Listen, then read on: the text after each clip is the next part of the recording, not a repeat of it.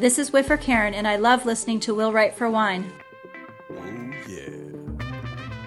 This is Whiffer Mac, and you are listening to Will Write for Wine. Hello, this is Whiffer Kim from Colorado, and you are listening to Will Write for Wine. Yay! Hi, this is Whiffer Lily, and I'm listening to Will Write for Wine. This is Whiffer Dawn, and you're listening to Will Write for Wine. Hello, this is Whiffer Melissa, and you're listening to Will Write for Wine. This is Whiffer Wayne, and you are listening to Will Write for Wine. This is Whiffer Ambroise, and you are listening to Will Write for Wine. Hi, this is Knocked Up Whiffer Susan, and you're listening to Will Write for Wine. Cheers! Hi, this is Whiffer Renee, and you've made the excellent choice of listening to my girls, Sam and Lani, on Will Write for Wine. Hi, this is Whiffer Pimp, my mixer Pam, and you are listening to Will Write for Wine. Take it away, girls. Thank, Thank you, Whiffers. Whiffers. Welcome to Will Write for Wine, a podcast about wine, writing, and songs. But mostly wine and writing, except for last week when Lani did her theme song. Right. Do we have to keep talking about that? Yeah, we do. To bring that single, up again I and again think and again. every single show this year. All right. Uh huh. Well, you know, we have a theme song. That's fine. Yeah. as long as somebody else sings it next time, I think we're okay. Oh, All right, no, this is no, Lani no, no. Diane Don't Rich. even give them any I'm ideas. trying to change the subject and move on. Can we just the whiffers on? will start, We'll launch. I know. They'll launch a whole, a whole thing. I know. You gotta be careful. The whiffers are extremely powerful people. They are. they could change the world. All right, this is Lani Diane Rich. And this is Samantha Graves. There's your cue. Tonight's show is all about finding your funky bird query workshop. Yes. And this is Lani's world famous workshop, which is great for you guys out there because you get it for free, and it's great for me because I don't have to do anything. oh, I have a feeling we'll be hearing from you anyway. Oh, yeah. Are you kidding? I'm freaking comic relief here. How often do I get to do this? Aside from last week? Okay, two weeks in a row. I think we're Woohoo! trending. Three weeks is a trend, right? Yeah. Something like that. And that's all later in the podcast. We know our priorities, and wine comes first. So, Lottie, what are you drinking tonight? And please tell me it's a good wine. Oh my god, it's so good. All right, uh, tonight I'm drinking a 2007 Casillero del Diablo. That means Devil's Cellar in Spanish. Ooh. I'm trying not to take that as a bad sign. Oh, that's From cool. Concha y Toro in Chile. Chile. I love Chilean wines. I love. I picked this up while we were in New York City. Remember we went to that um, that wine store? Mm-hmm. Yes. And uh, we never got around to drinking it, so I'm having it tonight. And I loved the last Concha y Toro that I had, so I'm so excited about this Oh, wine. good. All right, now the wine notes on this delicate and bright ruby red, ripe red fruits, strawberries and raspberries, subtle notes of spices, and touches of toasted French oak. Oh. For those who don't burn your oak, but rather just toast it a little. Uh, fruit forward, fresh and flavorful, medium bodied and fully textured in mouth, balanced acidity, and a pleasant, long, and persistent finish. Plus, they have a website, so Sam's going to totally dig them. Yeah. Oh, yeah. Absolutely. It's casillerodeldiablo.com. It'll be in the wine notes. It's 13% alcohol, 14.99. I, I splurged a Mhm. little. I splurged a little when we were in New York City because um, it's Concha y Toro and I love them. Yeah. And um, oh my God, it's so good. Oh, cool. I, I took my first sip of this, Uh-huh. um, you know, a little while ago, just just a little while before starting the podcast. And um, the second I, I had the sip, it's just like there's the flavor is it's not too intense, but it's very it's. I, I won't say it's strong because usually when you think of a strong wine, you're like it throttles you, you know. Mm-hmm. And this is just like really flavorful, really full.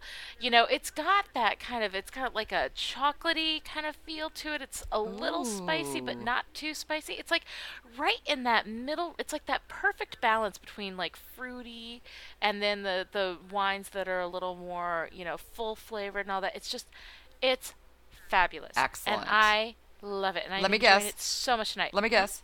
Five. Five stars. How'd you know? Dude, I'm totally, you know, and it could just be that the last wine I had was last week's. This is true. horrible white Zinfandel. This is true. You know, Your so bar is sometimes, so low now. sometimes it, yeah, it like messes with the curve, you know. But I gotta tell you, I think even after having like my favorite wines that I would really enjoy, this is just a fabulous, fabulous wine. Excellent. I love it. I'm gonna have to pick it. up a bottle. That sounds yeah, very a, oh, it's a. Pinot Noir. I never said it was a Pinot Noir. I said it was Ooh. Casillero del Diablo, but I didn't say what it was. It's a red wine. It's a Pinot Noir, which I love. I'm, I have to say, out of all the reds, the Pinots are my favorite. Excellent. So yeah, I'll so definitely very, have to try good. that. Okay. It's very, very good. What are you drinking tonight? Well, tonight I'm drinking a 2006 Richland Shiraz from Australia. Where else? Mhm. I love Australian wines too. Australian and Chile, I think, are my favorites. Mm. So, according to mywinesdirect.com, it is full bodied with tons, tons, Tons. of tons of boysenberry Right. and Uh-huh. blackberry aromas, and hopefully there's some grapes in there. It's, Let's hope so. Yeah, it's smooth and clean with just enough firm tannins and a dash of pepper to tell you. Oh, and again with the pepper. Yeah, to tell you there's some drive behind the laid back pose. What? what? See, okay. See, I was with you until the laid back pose. Yeah. Every now and again, the wine writers do that. I know. It's like they're just bored. They are are just bored. bored. They're just picking stuff out of the air. Putting I it tell them, write a novel. Ah, yeah, yeah, write a book. yeah. So, um, it has a whopping 14.5% alcohol. Yes, Mm-hmm. it is 10.99 a bottle. So I think this is the first time in Will for Wine history Yeah. that you are drinking a more expensive bottle of wine than I am. I think that's true. I think it's true. We're just breaking records all over the place.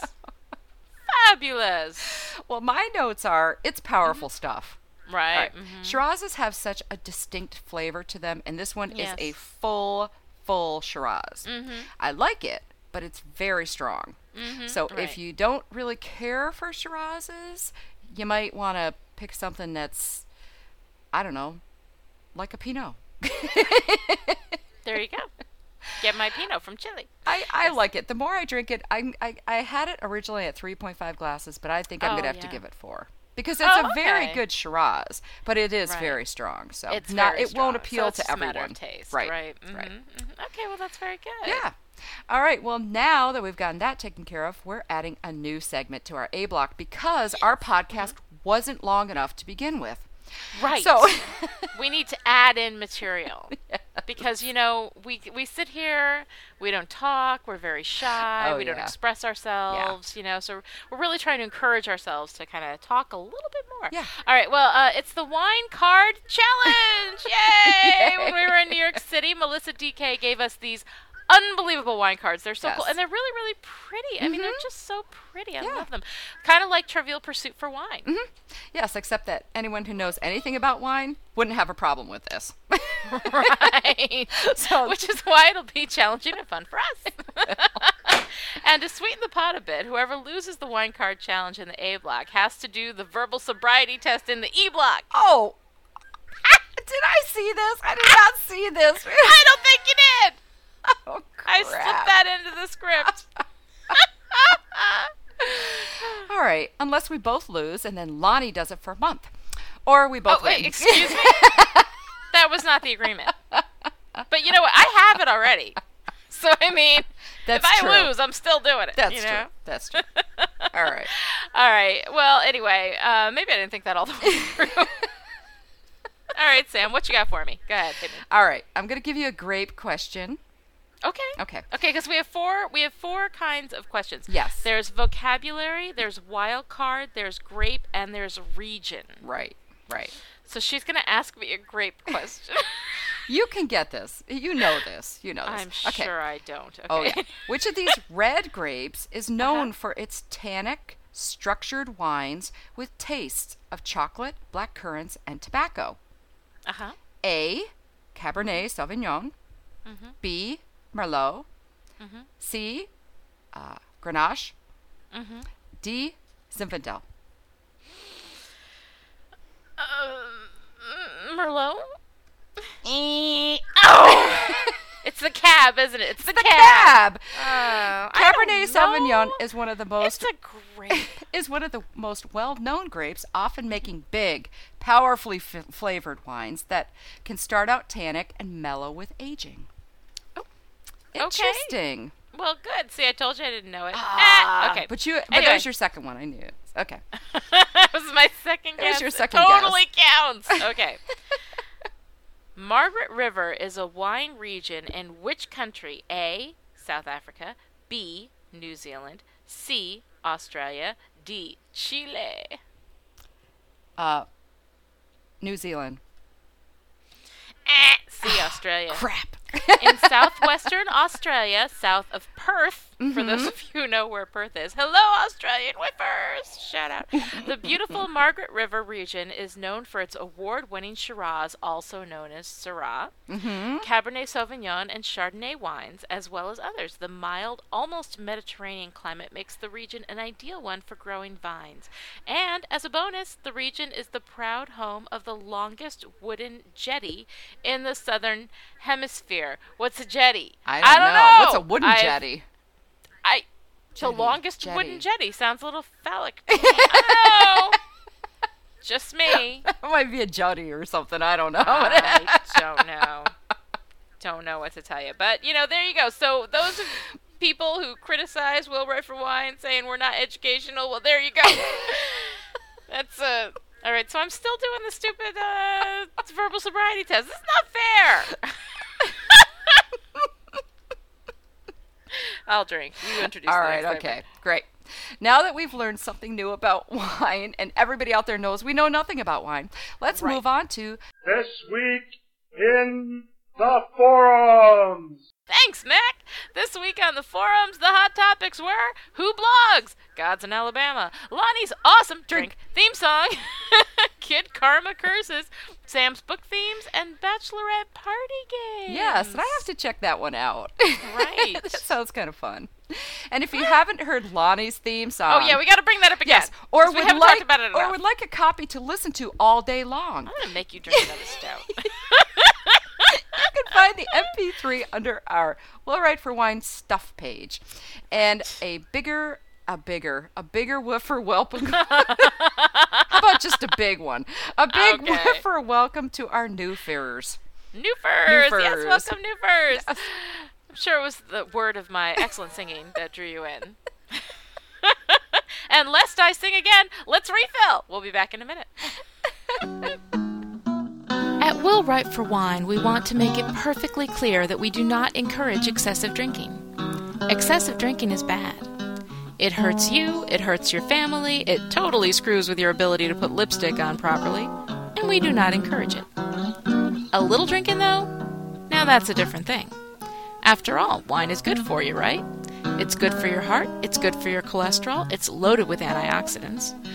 And sometimes, when you've had a really long, exhausting day and your kids are making you nuts and your husband has forgotten to take out the trash again, and you start to become what some people might consider a little edgy, in that case, having some wine is a kindness.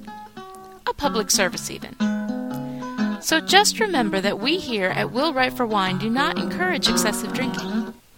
We do, however, encourage you to not beat your husband over the head with a garbage can lid, and if it takes a little bit of wine to prevent that, then we suggest a light Chardonnay. Welcome back. This is Samantha Graves. And this is Lani Diane Rich. And this is Will Write for Wine. Yay! Yeah.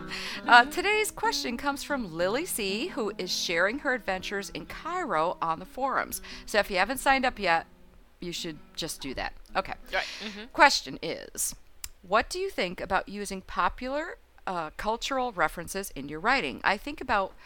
I'm thinking about whether you consider not talking about things which may date your books or whether you you're encouraged to make them contemporary so that your target audience bonds with them. Are there any rules on this? Okay, I think that was my sobriety test, really. Right. there was a lot of long words in there. That's all right. You drink. I'll answer the question. All right. First, everyone knows uh, what popular cultural references are, right? You know, I mean, music, movies, TV shows, that kind of thing. Oh, yeah. So uh, the upside of using pop culture references are that um, they can be kind of a quick shorthand for certain things. Like, you know, she looked like a woman fresh off the stage of the Jerry Springer Show. It could be an evocative description. You know, he had George Clooney eyes, etc. That kind of thing. Um, in general, I think you should be careful about pop culture references. For one, like you pointed out, I mean, it dates your material, but also not everyone is going to feel about Hank Williams the way that you feel about Hank Williams. A lot of people might not even be familiar with the song Or who he is. right, exactly. They may not even know. So uh, your best case scenario is that you get your point across, but your worst case is that you kick the reader out of your story, which you really never want to do if you can avoid it. So you kind of got to weigh your options. I mean, for instance, like I had a character in one of my books who would uh, wear old uh, concert T-shirts. I'd be like, you know, she was wearing a Go Go's concert T-shirt or a Huey Lewis concert T-shirt. So it would sort of get the feel of like, you know, that she had grown up in the '80s, Mhm. but it wasn't really pivotal to like understanding what that scene was about. You know. Mhm. So I mean, I think that you know, um, you you kind of have to take it on a case by case basis. And while I don't think it's necessarily a bad thing to do, I do think that you really need to be careful about it. Okay, yeah.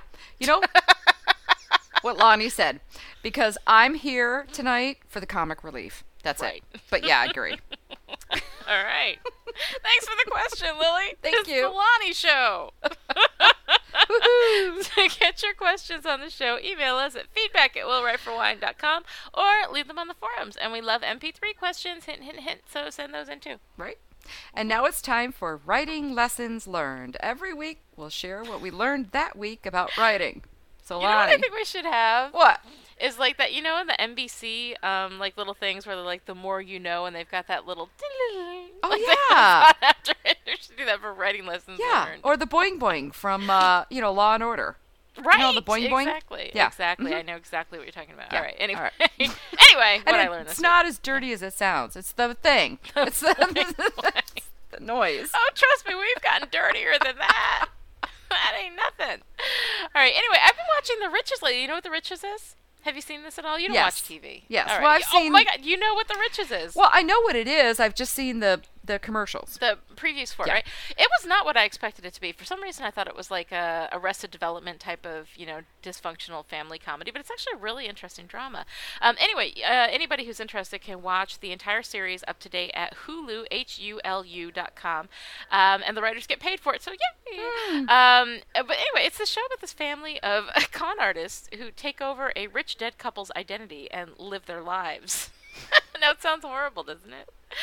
You just think, Ugh, can you ever root for these characters? You know, but you do. I mean, the thing is, for every bit of bad that they do, there's genuine good there. I mean, they're a family that genuinely loves each other, would die for each other. Their immorality is pushed only to a certain line, like Hmm. just where you just, you know, almost can't take it.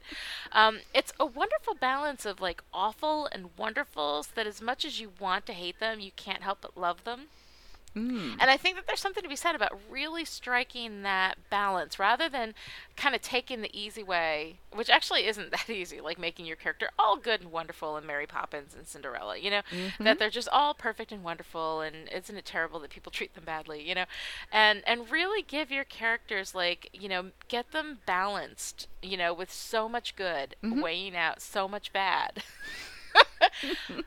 that you just that you, you know you're so engaged just watching these people because you're not sure if you should love them or hate them. Mhm. But it's wonderfully written. It's pretty dark though. I mean, I would Mm. only put up with that much darkness for really stellar storytelling. So I definitely recommend it. But you know, don't watch with the kids. Yeah. so how about you, Sam? Uh, well, what I discovered this week is that writing is hard work. Mm-hmm. I ran around all day today doing errands. I mean, Uh-huh. all day. I left at like 8 a.m. I didn't get back till like 5:30. You know, Right. No, 6 Mhm. o'clock, somewhere around there. Uh huh. And all day yesterday, I did revisions. I did Right. edits on my chapters, Mhm. and hands down, I was more exhausted yesterday Yes. Mm-hmm. than I was today Oh, because it's work. Isn't it weird how tired you get? Yeah. From I mean, and it's just I think I think what it is is that it just involves so much of your um your Men- emotions. mental faculties. Yeah, you know, I mean, and there's so much that you have to like, you know, in order to put a book together, you just have to throw your entire self into it. You know. So, um, well, that's pretty cool. Yeah. Writing is so hard it's work. it's hard work. So for I anybody agree who with that. tells you, "Oh, you're gonna go write," you're gonna... I mean, they make it sound pithy. It's not. Right. It's hard work. It's not. It is really so you tell them it's hard work. I know. Yeah. Well, on that note, that wraps up this block. I think we definitely need more wine. Are we drunk enough? No. No. All right, so don't go anywhere. We'll be right back. Museum curator Jillian Talbot has a psychic gift that lets her see into the past, but she never expects it could make her a target to find a priceless treasure. To stay alive, Jillian must seek the help of a cynical tomb raider, but is he worthy of her trust? Simon Bonner wants out of the looting game. Instead, he finds himself tangled up in a deadly mystery and a woman who still believes in doing the right thing.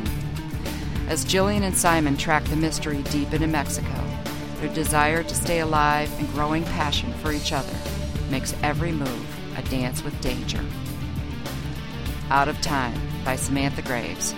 Available August 2008. Thanks for coming back with us. I'm Lani Diane Rich.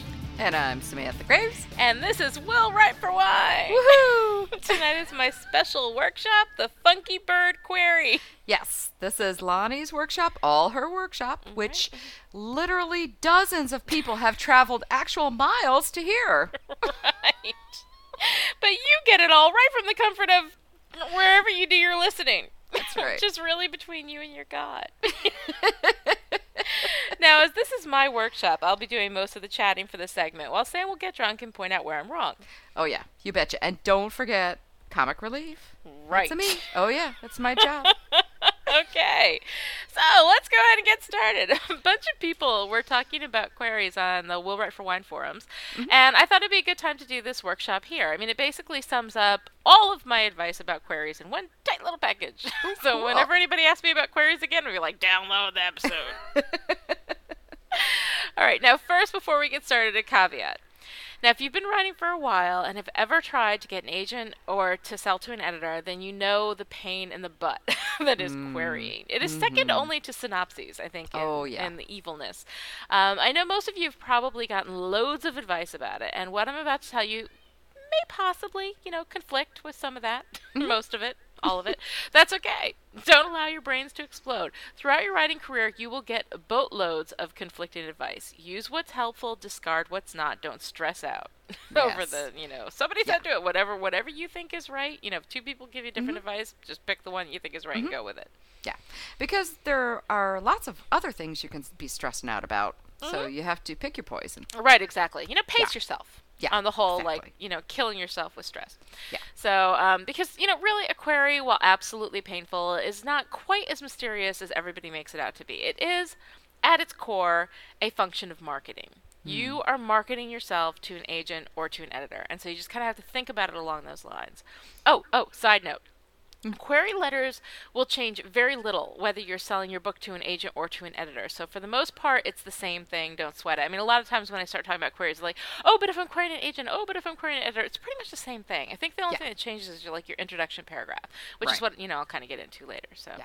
Mm-hmm. And just make sure you get their name spelled correctly. yes, This is very simple, but very mm-hmm. important. Right, Yeah. highly important. If you misspell somebody's name, I can almost guarantee you they're gonna be like, whatever, because you know you got to you got to do your research. You, You hear that noise?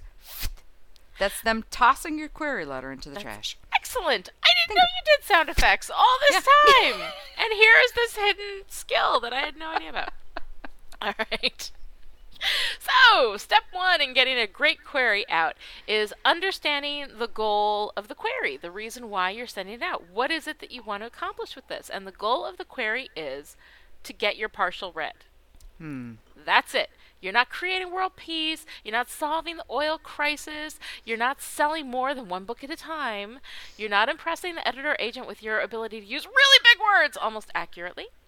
All you want this query to do is to get your toe in the door, get your partial read. Worry about shoving the rest of the foot in later. That's tomorrow's problem. Today it is all about the partial. And that's writing for you bit by bit. Mm-hmm. If you don't have patience, you are in the wrong field. Absolutely. Okay, I just got a bit of cork in. Oh. Hate when that happens. Took a sip of my wine. All of a sudden, there's this cork in there. It's like, dude, what's up with that? That's wrong. All right. So now that we know our goal, uh, let's get to know our opponent, the editor and or the agent. Oh, oh, oh! Another side note: the editor is not your enemy. Yes. In this Correct. one circumstance, before you developed your professional relationship with this specific editor agent, you know, the editor agent is, you kind of view them as your opponent. You know, that you've got a goal, you've got to get past them, you know. Um, the query is a game. Your goal is to get past their defenses and get your partial read. Ooh, I kind of those those are kind of my words. Those are. I like that. I like that. like, okay. yeah. Cool. So anyway, in only this one circumstance will I ever represent the editor or agent as your opponent. in a mm-hmm. professional atmosphere, that's simply not the case. Although often you kind of will hear, on occasion, you know, some authors sort of painting it that way. And that's hmm. okay, you know, that's their experience. But in my experience, your editor is the best friend you're ever going to have. And if you view that relationship as antagonistic, it is not going to benefit you. Yes. Ditto. See mm-hmm. how how good I am at this? You're very supportive. Yeah, thank you. I noticed that everything. You're just kind of sitting there and smiling and nodding and looking pretty. Go ahead, and have a drink. All right, but that's another show altogether about the editor and agent relationship and everything. But um, you know, we might have already done that. Should we do that show? I don't You think and we your did. editor. We should. I do don't editor think so. show. We should. We should. We're gonna put that on the list. All right. Put well, it that the list. said, anyway, back to queries. Understand your opponent, um, and you have to look at it from their perspective. So, I mean, have you ever been in a position to hire people at work and you're reviewing resumes and you're looking for a very particular skill set? So, after the first day of reviewing applications, you've got it down to a science. You know exactly what you want, and those are the people who get called for interviews. You just go through, you get all these, you know, um, resumes, and you just flip right through Mhm. them. You know exactly Oh, yeah. what you're looking for. Oh, I you know? sure do. Sure do. No resumes written in Spanish. Oh, right. Or from a country that I can't pronounce. Uh-huh. And an automatic toss to anyone who digs up my work phone number and calls me to see how their resume is doing. Right. Yeah. And Mhm. no weirdos wanting to know why they weren't hired. Which I actually had done. Yeah. Oh, so, wow. hey, you know, I could be an editor. You could. It's very, it's a very similar process, you know. Mhm. And um, editors and agents, they go through that, but their skills at knowing what to keep and what to toss are like a thousand times more honed, you Oh, know. yeah. Because we do it, you know. You're hiring somebody professionally. It's like two weeks, three weeks, maybe a Mhm. month if it's if it's really hard to replace whoever you have to go replace. Mhm. But uh, but for editors, I mean, this is what they do all year long. Editors and agents. So I mean, they have seen everything. Queries written on purple cardstock, manuscripts delivered on the back of a camel, manuscripts shoved under bathroom stalls. And I'm telling you, that's true. It really happens. Every single agent or editor I've talked to has a bathroom stall story. Mhm. It's just not right. So, anyway, trust me, if you can think it up, they've already seen it. It's not going to work. Catchy little schemes to get you noticed, make you the story they tell during a three martini lunch. Um, but it doesn't, you know, it kind of makes you a joke. It doesn't get you read, you know? Yeah. In fact, it may get you never read. Right. It's a very small world out there. Mhm. Um, you know, and, and not even if you try to pick up the editor in the bar Mhm. at Nationals at midnight with everybody watching. Okay, And I'll- that's and I'll- that I'll sounds like a story that. I'm not familiar with. But I'll I'll, ask you after the there. podcast.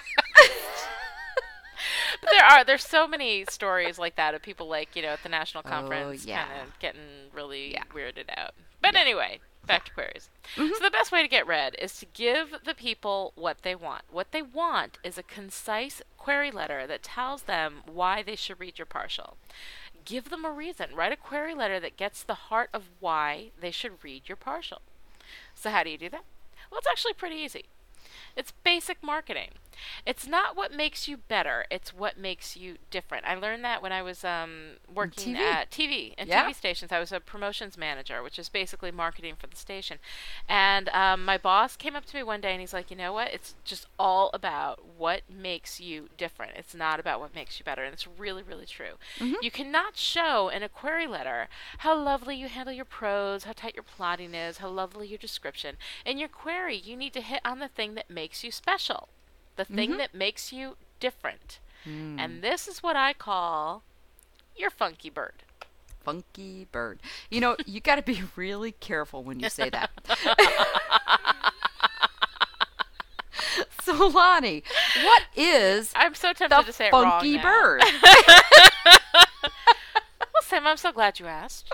The Funky Bird is a concept based on my book Maybe Baby, in which I wrote a romantic comedy romp through New York City. Hmm. Which, you know, it's been done before, right? You know, Mhm. sure. But has it ever been done with a kakapo? Hmm. So, what is a kakapo, you ask?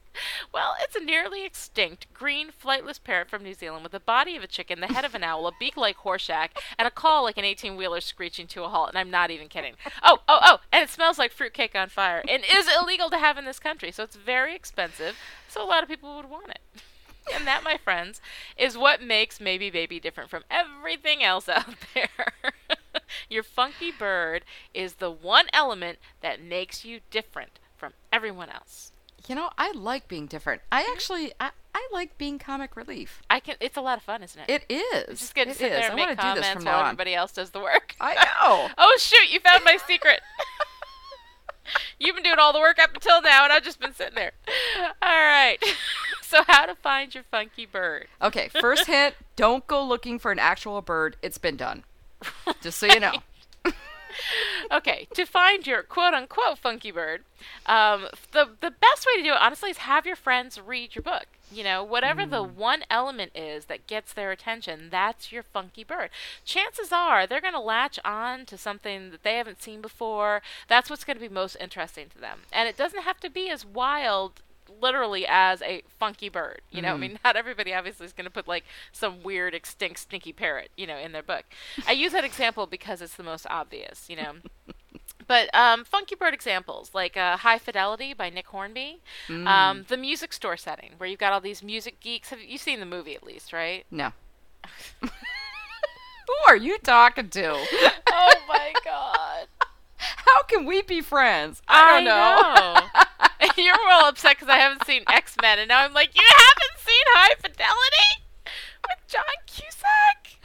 It's John Cusack for crying out loud. Okay, anyway, um, High Fidelity, they've got this. It's basically a whole bunch of music geeks, like you know, people mm. who just like know every little bit of music in like this record store setting. Uh-huh. And so I think that's that's what makes it. I mean, essentially, it's a you know, it's it's guy lit. You know, I mean, it's mm. like there was chick lit. It's like the guy who gets dumped and then he has to figure out why he's been dumped and everything. Oh my god, it's so good.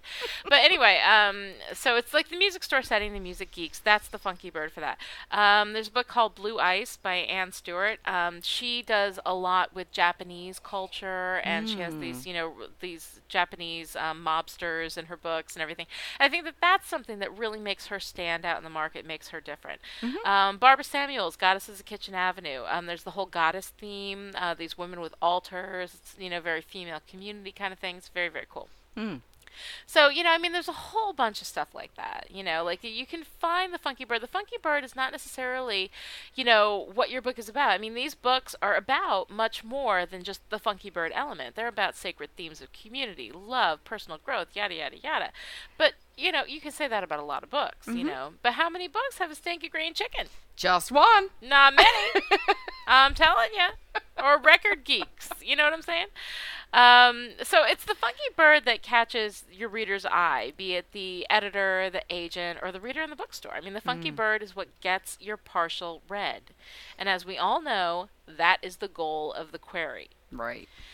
So, your first step to query greatness, find out what your funky bird is four ah. short paragraphs. I have a whole thing laid out, and I'll actually I'll upload this um, to the website. We'll put it on the stuff page, and oh, uh, and I'll put. I actually have for once. I actually have support materials. Cool. Isn't that exciting? Yes, it I is. know. It's like we've just kind of like the poles have reversed. I like know. I know. You're being a wise ass, and I've got support materials. I mean, it's just keep waiting to wake up. And here and comes it, the secret, everyone. Mm-hmm. Turn up your volume. Yes. Okay. Okay. Yes. Go. Go. Go. All right. So we've got four paragraphs. Mm. Paragraph one is your introduction. Who are you, and why are you writing to these people? Mm. So what you want to do is start with, and I'm going to use a sample query letter that I wrote out for Maybe Baby. You mm-hmm. know, uh, although uh, this was something I wrote years ago and blah blah blah. But we're just gonna you know play a little bit with reality and, and write it as though I was selling it now. Um, so my first opening paragraph would be, "Hi, my name is Lani Diane Rich. I'm a writer living in upstate New York, and I write funny women's fiction and contemporary romantic comedies. I'm very excited about my latest project, a screwball romantic comedy called Maybe Baby." Ah. So there I've said, you know, who I am, what it is that I do, you know, and basically just as quickly as possible. The whole thing is do everything you need to do as fast as you possibly can because people are really, really tight on time and they're just going to be skimming right through everything. So get it as concise as you can. Now, um, this is a paragraph where if you've met the agent or editor, you would mention that here. You know, mm. um, hi, you know, I met you at the Moonlight Magnolias conference and, you know, blah, blah, blah. If they requested the material, that's when you'd say, oh, you know, yes. we were at the bar and I told you about the story and you requested it and all that. And you should put that on the outside of the envelope too. Requested Absolutely, material. requested material. If you're sending in anything, yes. send in with requested material. That'll get right up to the top. Do Mhm. not put requested material if it was not actually requested. Oh yeah, don't that is do a that dangerous because you know game, what? and it could burn you really bad. They have excellent memories. They do, and they Yeah. know what they've asked for. And you Mhm. know, if you try to get past on that, it just may not work. But Mm-hmm. Anyway, keep short and sweet. Um, things to leave out of this paragraph are the number of words. You know, I mean, as long as you're sending, not sending in like a 50k novella or a 150k opus, anything in that range, they're not going to care. Mm. They'll figure out a way to sell it. I mean, word count really, honestly, uh, doesn't matter that much. Um, if you're submitting to a specific line that has word count requirements, just make Mm. sure that you're within them, and then don't Mhm. mention it in your. It's just it's just wasted words, and you've got precious few words that you can put in your query. So I mean, because basically. You, if you're submitting to a line, you should know what their requirements are, you know, to a specific editor, and Mhm. be within those requirements. If you're submitting to an agent, you know, she'll figure out where you're supposed to go. Right. So don't worry about it. You know, based on your, uh, just don't waste words on the, um, on you know how many number of words you've got in this thing. Mhm. Um, and do your research. You know, research name dropping is okay. Like, you know, I know that you represent Susan Elizabeth Phillips. I'm very similar to her. That kind of thing. You know, and I, I love this, you know, writer that you represent or whatever that you published, and uh, that's fine. But just make sure it's well researched and that you actually do love that author. Hmm. Because when they talk to you, they might be like, "Oh, so you love Susan?" You'd be like, "Yeah, she writes the football books, right?" You know, know what you're talking about, and don't don't BS anybody. Nobody wants it. Yeah. Now, what not to say? Yes. Mhm. Okay. My name is Samantha Graves. I'm the best damn writer you ever met. Just ask my mom. I write action, adventure, romantic comedy, suspensey, science fiction, westerns.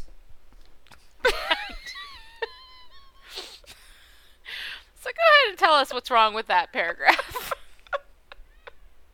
Just about everything.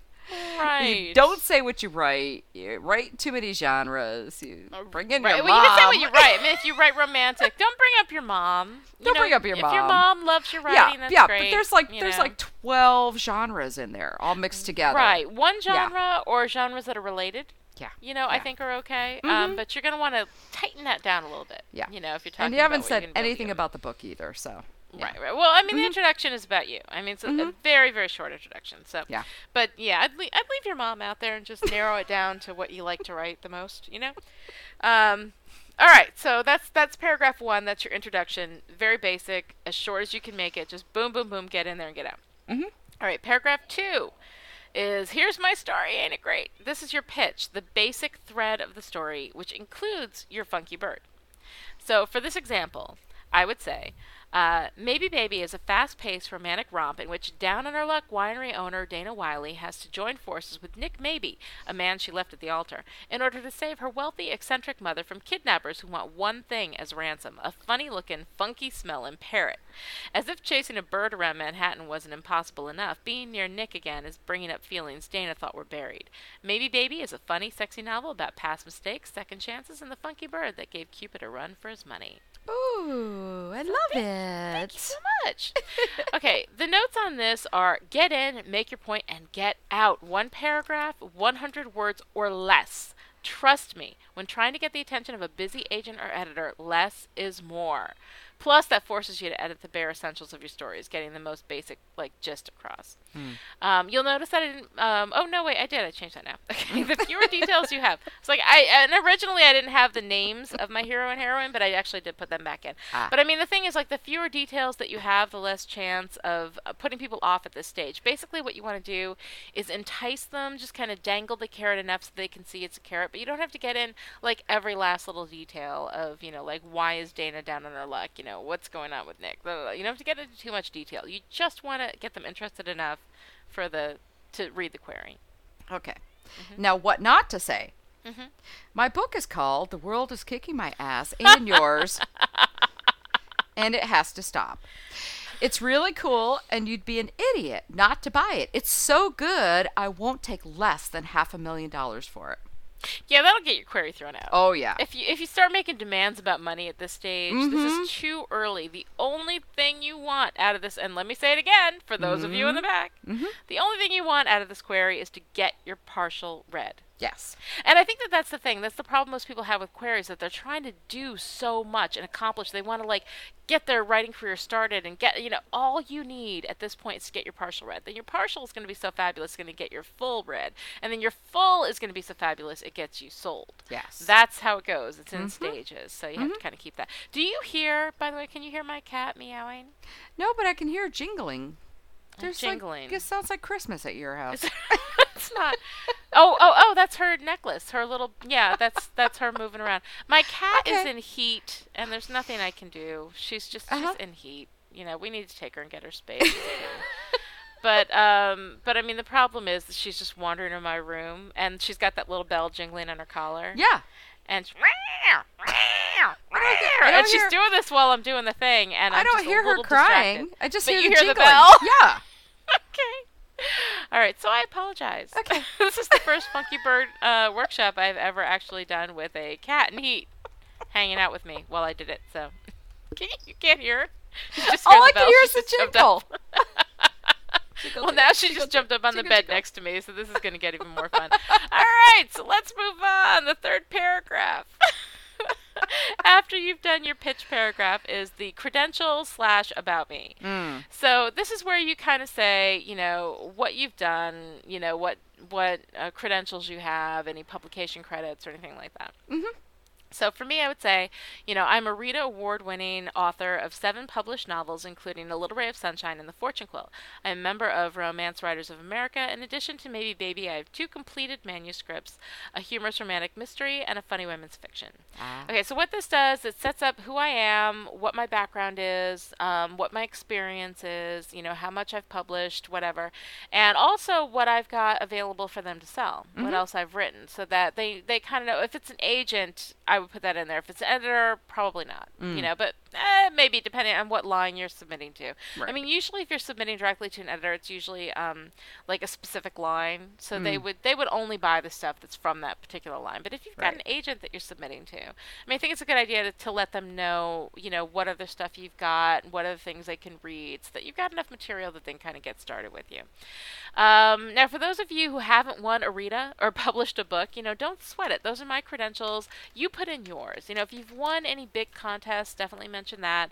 Um, if you've been published in fiction at all, short story in a magazine or anything like that, you know, um, definitely put that in. Um, nonfiction credits, though, do not count. I used to Mm. write, um, you know, theater reviews for a, a weekly, you know, newspaper, and none of those count at all towards my fiction. Mhm. You know, uh, my fiction writing. It's a completely different set of skills, and um, so you know, if you've um, if maybe you published like a best-selling memoir like James Frey, Yeah. you know, even though it was actually technically fiction, but you know Mhm. whatever, and Uh-huh, now he's got a fiction novel out, and I'm sure that his nonfiction quote unquote uh, memoir kind of helped him out there.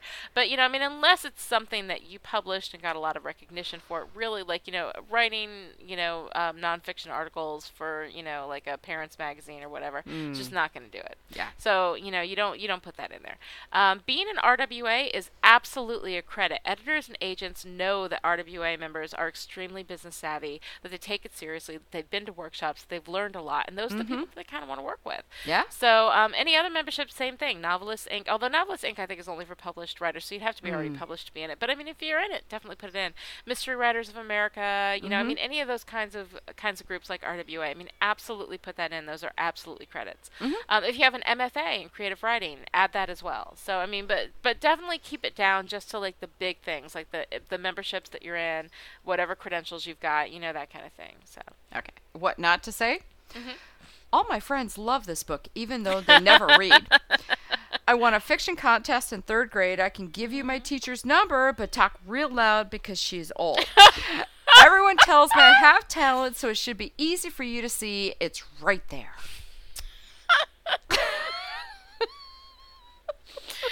You know what's sad though is that I've seen queries with elements of that. Oh, yeah, I know. I mean, it's not even like she's not even being that outrageous with that. I no, mean, I'm actually- not. I- These are I- things that people have said to me, that I've Right. heard, that I've read. Oh yeah, I know. I mean, Oh, and yeah. I've I've I've seen that where somebody was like, you know, my third grade teacher said I had talent. you know, which just isn't relevant anymore. Yeah. You know, No. leave old Mrs. Davis alone and just move on. All right. So the fourth paragraph is your close, where Mhm. you say, you know, thank you so much for your time today. I've included an SASE for your convenience as well as a short synop in my opening scene. I look forward to hearing from you. Have a great day. Okay. So on this, again, you know, keep it short and sweet and to the point. Always, always, Oh yeah. always, and let me just say again, for those of you in the back, always, Always. include a self-addressed stamped envelope or SASE. Mm-hmm. Um, you may also include a short, two pages maximum synopsis, and the opening scene of your book, ten ma- pages maximum. Less is better. Uh, you know, um, just read their their guidelines too. So right, that'll help definitely go by Yes. their guidelines. But Mhm. you know, there are people actually who've been giving this advice that um, they will tell you to go ahead and include the first three chapters with the query, um, because their their whole thing is that you know they'll if they if they're interested they'll read it, and if they're not interested they're just going to recycle it anyway, so it's fine. Mm. Um, you know, they think they'll read the first few pages, that'll get them sucked in, they'll have to read the rest, and then boom, you got them. You know, and I say that's not my advice. And Hmm. here's why. Um, I think it's kind of a little presumptuous. Um, it could hint that you maybe don't have a lot of respect for their time. Um, and it's more likely, I think, to annoy them than pique their interest. However, including just the first scene with a short synopsis is sort of the best of both worlds. I mean, if they're intrigued by your query and want more, then it's there and they can look at it. You know, if the first scene grabs them, it'll probably heighten their interest in you. And it's not too obnoxious. You know, I mean, I think it, it kind of, you know, gives them a little bit more that they can look at if they're really interested right then. Mm. And it'll make them remember you more than just the little short part of the query. Mhm. Um, I think including the first scene is kind of a happy medium between the meek single page query and the ballsy sending an unrequested partial. Mm. You know, but that's just my opinion. Mhm. You know, follow it however you're most comfortable with. So. Yeah. Mhm. Okay, what not to say. Mhm. I hope you read all of this because this is good stuff, and now you know I have talent. You can make the check out to Samantha Graves, and don't forget to send me a thousand free copies. I have a large family. Yeah, I think the big point here is to not be um not get the cart ahead of the horse. Uh-huh. You know, again, in your query, your goal is to just get that partial read. Mhm. I know we're hitting that kind of hard, but you have to understand like people get so anxious about all the things that they want to do. Yeah. You know, they're just so anxious about their career and getting everything started and blah, blah, blah, that sometimes sometimes people can get a little bit over anxious, Mm. overzealous about that. And so Mhm. it, that'll bleed through in your in your query and it's not going to help you, you know. Mm. So, um here's another thing. Only query full polished manuscripts. Yes. Okay? Especially for your first book. For your Right. first sale, yes. Right, absolutely. And once you've once you've already had a sale, you can sell on proposal, and that's fine. But here's the mm-hmm. thing: the query will get your partial read. Your partial then has to be so fabulous that they will ask for the full. In which case, the full had better be done, fabulous, and ready, or you have just blown it. I can't even tell you how many people I know who've, you know, queried an unfinished book. They get a request for the partial, they throw the partial together, they send it out, then they get a request for the full, and they're like, "Oh no, you have to wait a year." And you know, Mm. publishing moves slow enough as it is. uh, I mean, seriously, like right now, your book may be hot. You know, the Mhm. idea that you have may be hot. So you've got this great idea, and you go out and you do it, and then they want it, and then they have to wait a year. And by the time that year is up, that idea might not be so hot anymore. Yeah. Or It the may not be editor had, may in. have moved on or something. Or the editor I mean, may have moved on, which happens a Yeah. lot. They'll move from house to house. Or the agent may have just decided that you know her client list got full while she was waiting the Mhm. year for your your um your full, and um.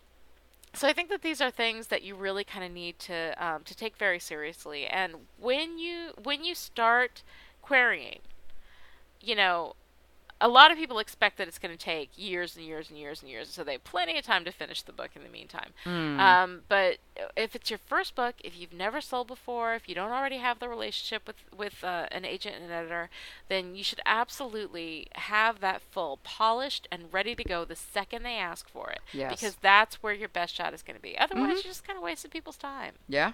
You know, Yeah. if it's not ready, then you're wasting people's time. And they That's know how I feel about it. Yeah, Mhm. they'll Yeah, know they it do. too. Yeah. They do. I mean, I, you know, I don't know if they're really going to hold it against you that much. I mean, I talked to my agent about this, and she's like, you know, she's like, I won't, I won't be like mad at something. They're going to be like a black mark or anything. But at the same time, like, you know, something that I might have picked up a year ago, I may not want to pick up now. Right. You know, so you kind of got to strike while the iron is hot and have have that ready to go. Yeah. So, um, anyway, now that we've done our workshop, we have a brave little whiffer, the Yay. fabulous Melissa Blue, who submitted her query letter for us to read and critique over the air. Yay, Melissa! All Very right. brave. How brave! Yeah. Right. Yeah. So Without wine, even. Yeah. I, I know. Hopefully she's drinking that. Okay. Anyway. Um, one note is that Melissa doesn't have an introduction paragraph in what she sent me, but she sent it to me, so that's probably why. Because your introduction paragraph is always specific to the person that you're, you Mhm. know, hi, I met you at this, or blah blah, or whatever. So Yeah. that's fine.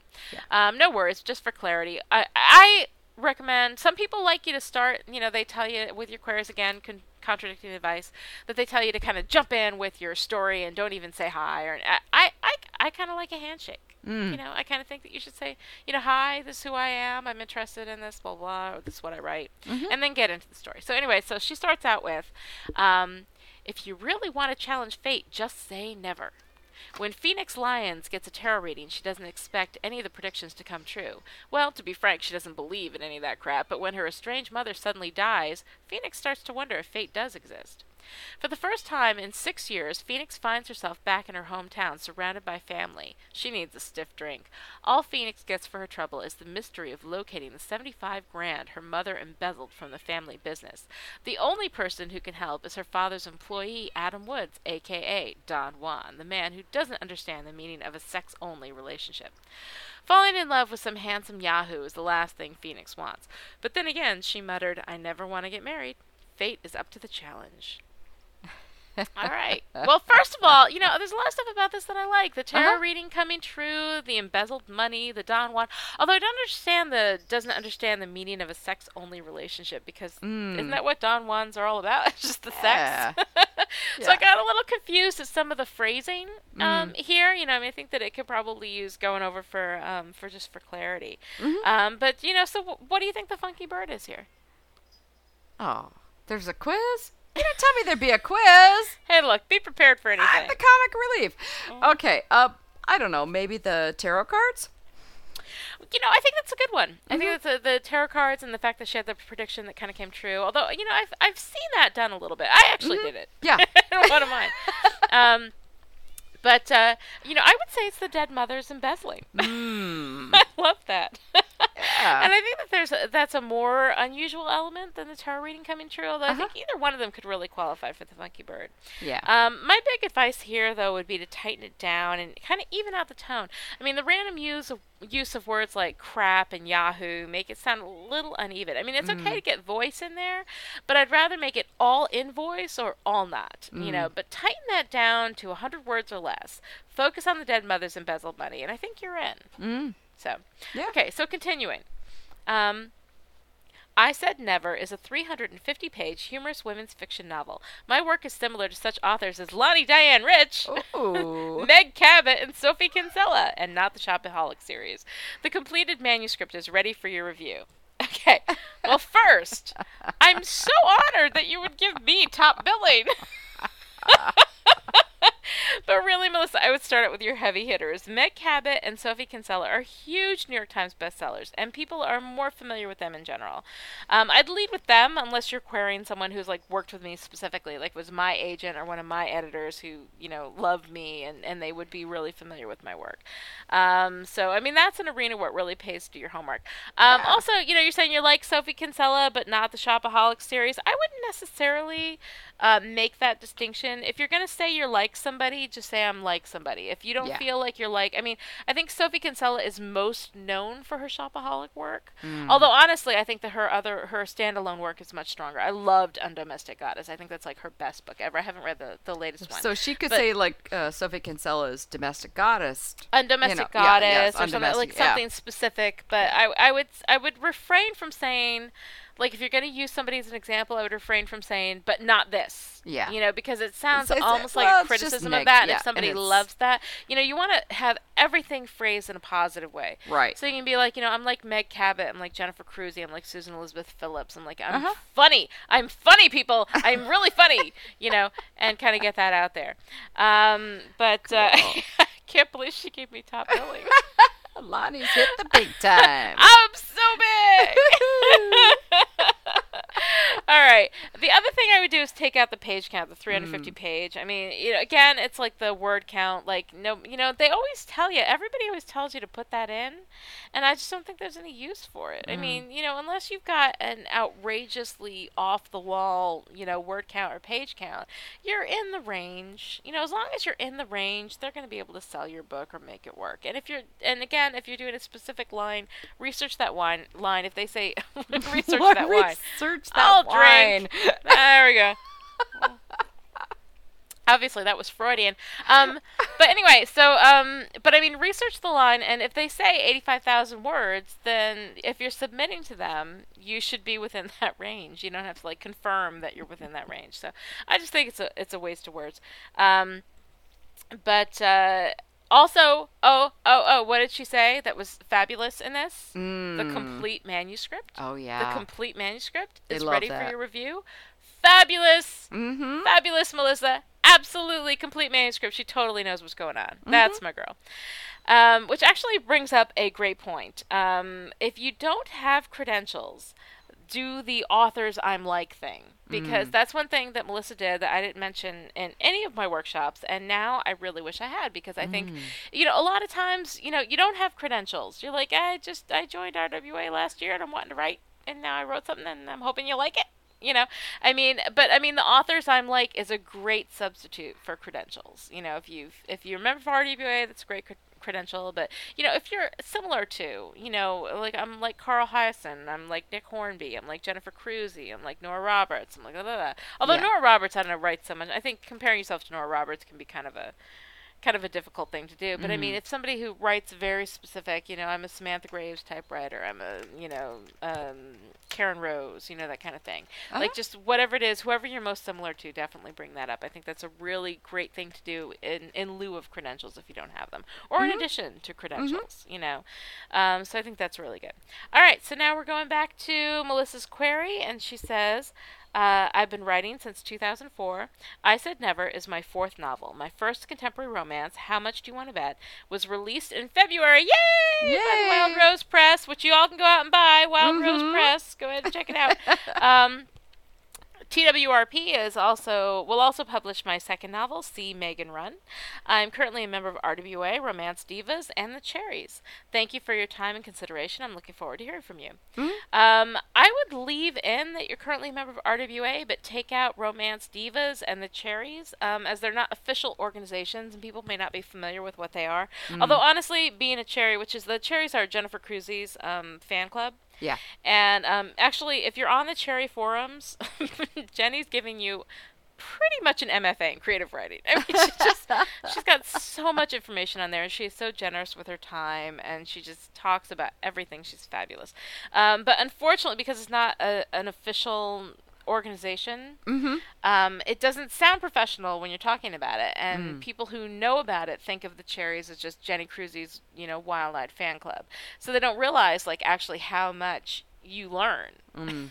being well, and some of the loops are closed too, so it's hard to tell. Yeah. Right, right, Right. So those are kind of things that you want to kind of keep out of there. Mhm. Um, I've been writing since 2004. You know, it doesn't really matter how long you've been writing. You know, if you've been writing forever or since yesterday. I mean, the only thing that matters really is the story. So I mean, just when you're looking at a query, you want to take out as many words as possible. Anything you don't need. I don't think you need to say I've been writing since uh, 2004. Mm. Also, um, there's a part where she has the Wild Rose Press, and then she um, does an acronym TWRP. Yeah. I would put that as the Wild Rose Press. Mhm. You know, I say Wild Rose Press. You know, will also publish my second novel, See Megan Right. Or whatever. Um, I don't, I don't know why, but I, I wouldn't um, put it in an that, anagram yeah. like that if it's if it's another publisher. Right. Um, so, uh, is there anything else? Uh, well, I, I think this would be the point where you would actually say this manuscript has won, you know, uh, a romance contest or something like that. And Oh, right, right, right. And you did Like mention that, yeah. but I think that that's worth, uh, you know, that's definitely worth putting in there. I think it's Yeah. worth, yeah, absolutely. If it's um, Especially if if it's, it's a big, big contest, like contest. it's like Golden Heart, Uh-huh. or you know Moonlight Magnolias has Mm. has one, or if it's the you know um. I, I, I, There's a bunch are, of are bunch National of- bunch Readers of really Choice good ones. National Readers Choice. Yeah, That's already there's a- published, though. Oh, that's mean, published, Are, yeah, Yeah. that's So true. for any of the unpublished, I'm trying to remember all the unpublished um, things, but there's there's a whole bunch of ones that are that are pretty big. Yeah. There's like about ten of them that are pretty Mhm. big. You know. Yeah. And uh, I think the Molly is one of them or something. Yeah. You know, there's a whole bunch. And so if it's one of the big ones, I would definitely. And if it was this manuscript, Yes. I would put in there. If Yes. something else you wrote won um, an unpublished award, I and wouldn't it's put not it what in you're there. selling, I would Yeah. mention it. No. Unless it was the Golden Heart. If you're a Yeah. Golden Heart winner, I would say that. Yeah. Um, But don't say what manuscript it was. right, exactly. like, you know, I'm a Golden Heart winner would be part of your um, you know, part of your credentials as Mhm. opposed to. But if you're talking about like, you know, this manuscript, Right. If this manuscript won anything, definitely say so. Yes. Definitely put that in there. So, Yes. and I gotta say, Melissa Blue, this is a fabulous query. I think this so, too. Really strong, and Yeah. thanks so much for sending it in. I Mhm. mean, it's really almost perfect, and all I have for it are tweaks. So, Mhm. uh, good luck, and keep us posted on the forums. Absolutely. And uh, that's pretty much all I have to say about queries. Yeah, me too. that pretty much covers everything I have to say about it. So from now on, when everybody, I'm going to be like, just listen to episode 48 and leave me alone. Yes, exactly. if you've got additional questions about queries, though, head on down to the forums and we will be discussing it. Alrighty. Well, that wraps up another awesome drink, Mm-hmm. C block, and we've earned ourselves a little more wine. I think so. Oh yeah, we'll be right back. and a meowing cat. James is not the kind of girl who attracts angels. In fact, since she sent her life into a nosedive six years ago, she's tried to attract as little as possible attention, people, or responsibility. She lives alone in an Airstream trailer, going from job to job wherever the wind takes her. And that works just fine. Until one day, two unexpected visitors show up at the New Jersey trailer park she currently calls home. One is a childhood friend with news. EJ's mother and his father are getting married, and they want EJ at the ceremony. The other is a sweet but odd woman named Jess, who says she's an angel specializing in cosmic relationship mending and blueberry pancakes. A Little Ray of Sunshine by Lani Diane Rich is a story about lost love, found angels, and the power of blueberry pancakes to fix almost anything, including the mother daughter relationship that no one thought could ever be mended. A Little Ray of Sunshine is available now wherever books are sold. Get your copy today.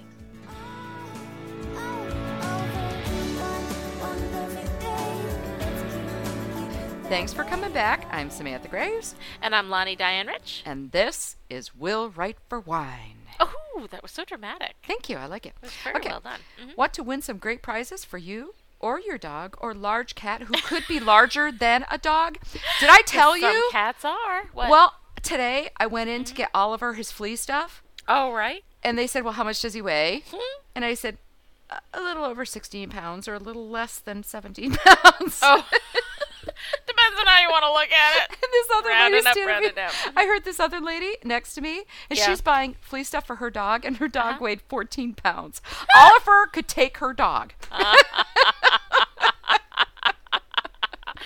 Meanwhile, my cat's like six pounds. Oh, Every yeah. time you come over cat's to the like house, you're like, "Oh my god, she's so tiny." Uh, she's I like know, air. She is. Yeah, it's nothing I need to get her in and get her some flea stuff too, because you know it's that time of the season. Oh, I know, I know. So okay. anyway, Well- now that we've discussed fleas for our listening audience, who I'm sure is thrilled, hanging on the edge of their seats, more flea talk. I was hoping for I this. know, I yes. know, yes. Um, anyway, head on down to willwriteforwine.com and give us some feedback. We're looking for questions, wine suggestions, or just general commentary on the show. Yes, each month. Hey, I get the verbal sobriety Hey! test. Criminy, we need to find a better thing to do for the wine card winner. Anyway, each month all eligible entries will go into a wine bucket. At the end of the month, we'll pull a name out of the bucket to win a fabulous prize. Yes, for April we have a Will Write for Wine journal Mhm. and a pair of Lani's Magic Creativity socks knitted just for you. I know I'm wearing my pair that I made for myself right now. Ooh, and if I wasn't hot flashing all over the place, I'd be wearing mine too. and there's more stuff you didn't need to know. Okay. All right, anyway. Be sure to get active on the forums or send us email at feedback at willwriteforwine.com or comment on the website. Mm-hmm. We will announce the winner on our first May show, so send in your comments and suggestions now. Suggestions? Suggestions? Suggestions. All right. Just give up. Well, just drink a little bit more there, honey. All right, up next we have the Dun, dun, dun, dun weekly. You know what's funny is that we've been doing that dun dun dun for like well over a year now, and it's still just not getting any better. Oh. We're still really. You think after you do something for like a year that you would improve at it or something, but Yeah. we're just not. Uh, yeah. No. Okay. So anyway. It's not happening. All right, so Lani, how'd you do this week? Well, I had to do one more scene revision Mhm. and another quick sweep uh, through Dogs and Goddesses, but it is officially out to my editor. So right now, I am on vacation. Woohoo! Yay! That's sort of. wonderful.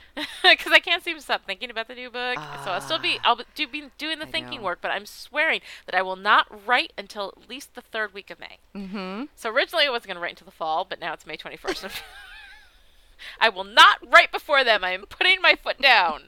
Unless I decide to write sooner. But anyway, so how about you? Well, I edited two proposals, just just the chapters. Oh, that's good. And but yeah, it was still it was a lot of work. But That uh, is- that is a lot but of work. I I have to say that the second proposal, Uh-huh. I really like it. I'm Is that the one that you sent me? Yeah, Oh, I love it. I'm really I excited about it. So I Love it. Yes, Yes. yes, Oh, so- very cool. Cool. Yay. All right. All right. Well, now it's time for killer word. Mhm.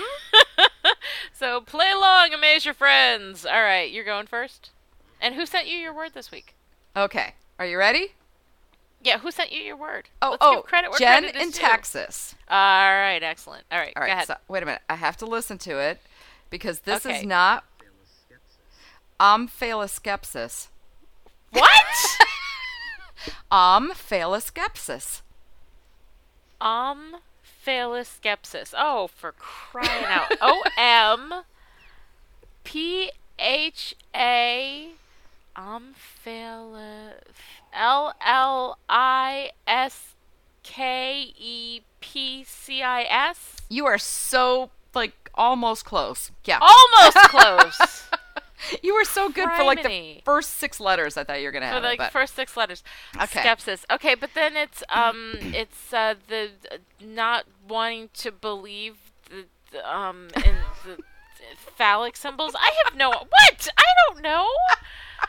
Skeptical about phallic symbols. all right. You are gonna it? you are going to love this. It is a noun, Criminy. What and is it is the contemplation of one's navel. It's navel gazing. phaloskepsis. Spell it for me. O How M do you spell that? Uh-huh. P H A L O S K E P S I S. Oh my god. Is that like perfect? She said it to me. I it was like a spew moment. I mean, it was Oh perfect. Oh my god. Well, yeah, with the whole navel gazing thing we were talking about last week. That's fabulous. I didn't even come close. All right, are you ready for mine? I'm ready. Okay, I got mine from Stacy. I have only whereas Sam has all you whiffers pulling for her corner. Yeah, I got please, one. yeah. I Mhm. got one. I got Stacy, and she is my go-to girl for words. All right, so you ready? I'm ready. All right, sesquipedalian. um, fella skepsis. Ses Sesquipedalian. que pe dale. Dale. You All should right. be able to spell it because it sounds. I mean, it's All right. spelled C just like it E sounds. S S Q I P Q U I P I D A L I I O N. Okay, I made a mistake in thinking that you'd be able to spell it. Oh, thank you, thank you. and it means something that crawled out of the cesspool. oh, excellent. Oh, I see where that's where the C E S S came from. Okay, Yeah, okay, uh-huh, okay. I gotcha, I gotcha, Yeah. I gotcha. Okay, sesquipedalian. S E S Q U I Uh huh. P E D A L I A N. Sesquipedalian. All right. And it means having many long syllables characterized by long words, long winded. So it's an adjective describing people who use really long words. It's the verbal sobriety test. It is! really long words, sesquipedalian. I like it. I know, it's kind of cool, isn't it? Well, those are excellent words, both of them. Those are. They're very cool. Yeah, thank so you. thank you, Whiffers. To Jennifer and to Stacy and Mhm. anybody else who wants to send us in words for killer word. We are not proud. Oh we'll yeah, take them. Not at all. All right. Well, I think it's time for a refill. I don't know about you. We're going to take a quick break and we will be right back. Well, the show's almost over, and I'm sure you're really sad about that. But now you don't have to wait another week to hear from Sam and Lani because we've got websites open 24 7 and ready when you are. morning, noon, or night. For Lani, be sure to stop by the newly redesigned LaniDianeRich.com, where Lani's latest books and news will be regularly updated. right, Lani? Also, don't forget to drop by dogsandgoddesses.com, where Lani is collaborating live on the web with New York Times bestsellers Jennifer Crusie and Anne Stuart. It's like a reality show with writers, which is really much more interesting than it sounds, so check it out. For more information on Sam, click your way on over to SamanthaGraves.com for her latest news and giveaways. I think she's better about updating. Yeah, that's right. There are also links to her blog, her MySpace page, and the website for her alter ego, CJ Barry, author of award winning futuristic romances.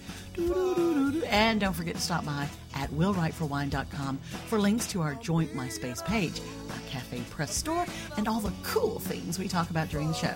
By the time you're done with all that, we'll be back in a new podcast next week. Everybody plays and everybody wins. Well, it's time for last call here on Will Write for Wine. That's not my color.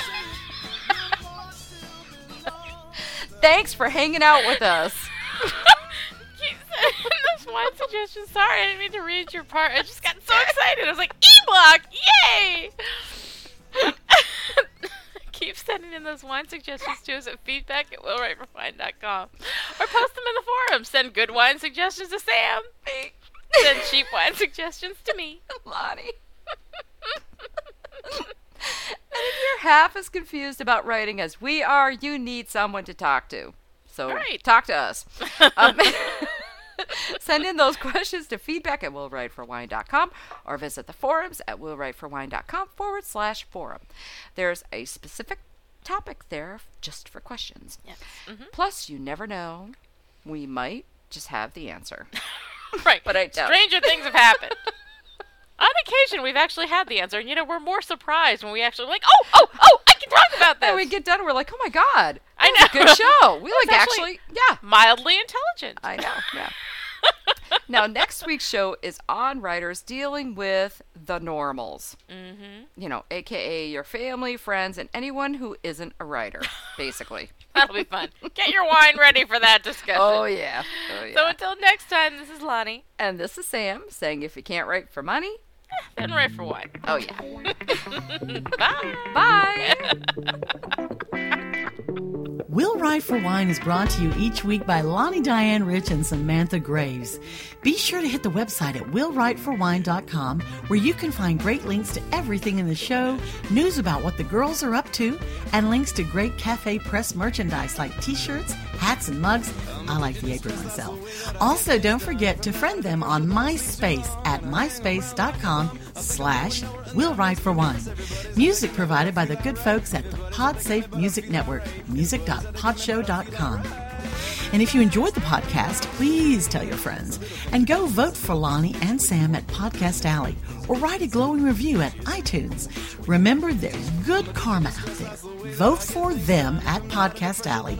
Come back next time as Johnny Depp's soulmate. Or perhaps Colin Firth. Mmm, ring any bells? Or, you know, the, the soulmate, whoever does it for you. You get the point. Anyway, thanks for joining us, and we'll see you next time right here on Will Write for Wine.